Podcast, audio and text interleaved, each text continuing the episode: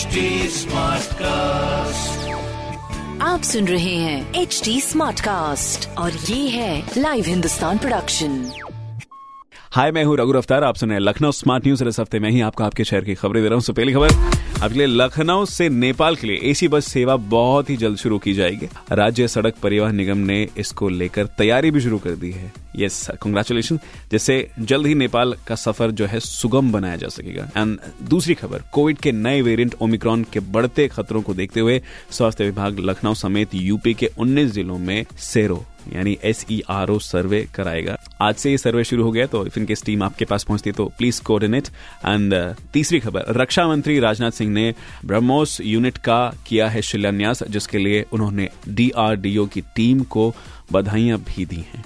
तो ये कुछ ज़रूरी खबरें जो कि मैंने प्राप्त की हिंदुस्तान अखबार से, आप भी पढ़िए। क्षेत्र का नंबर वन अखबार, हिंदुस्तान कोई सवाल हो तो ज़रूर पूछेगा। हमारे हैंडल हैं फेसबुक ट्विटर इंस्टाग्राम पर at the rate H T और ऐसे ही पॉडकास्ट सुनने के लिए log in to W W W dot H T Smartcast dot com आप सुन रहे हैं एच डी स्मार्ट कास्ट और ये था Live Hindustan production smart Smartcast.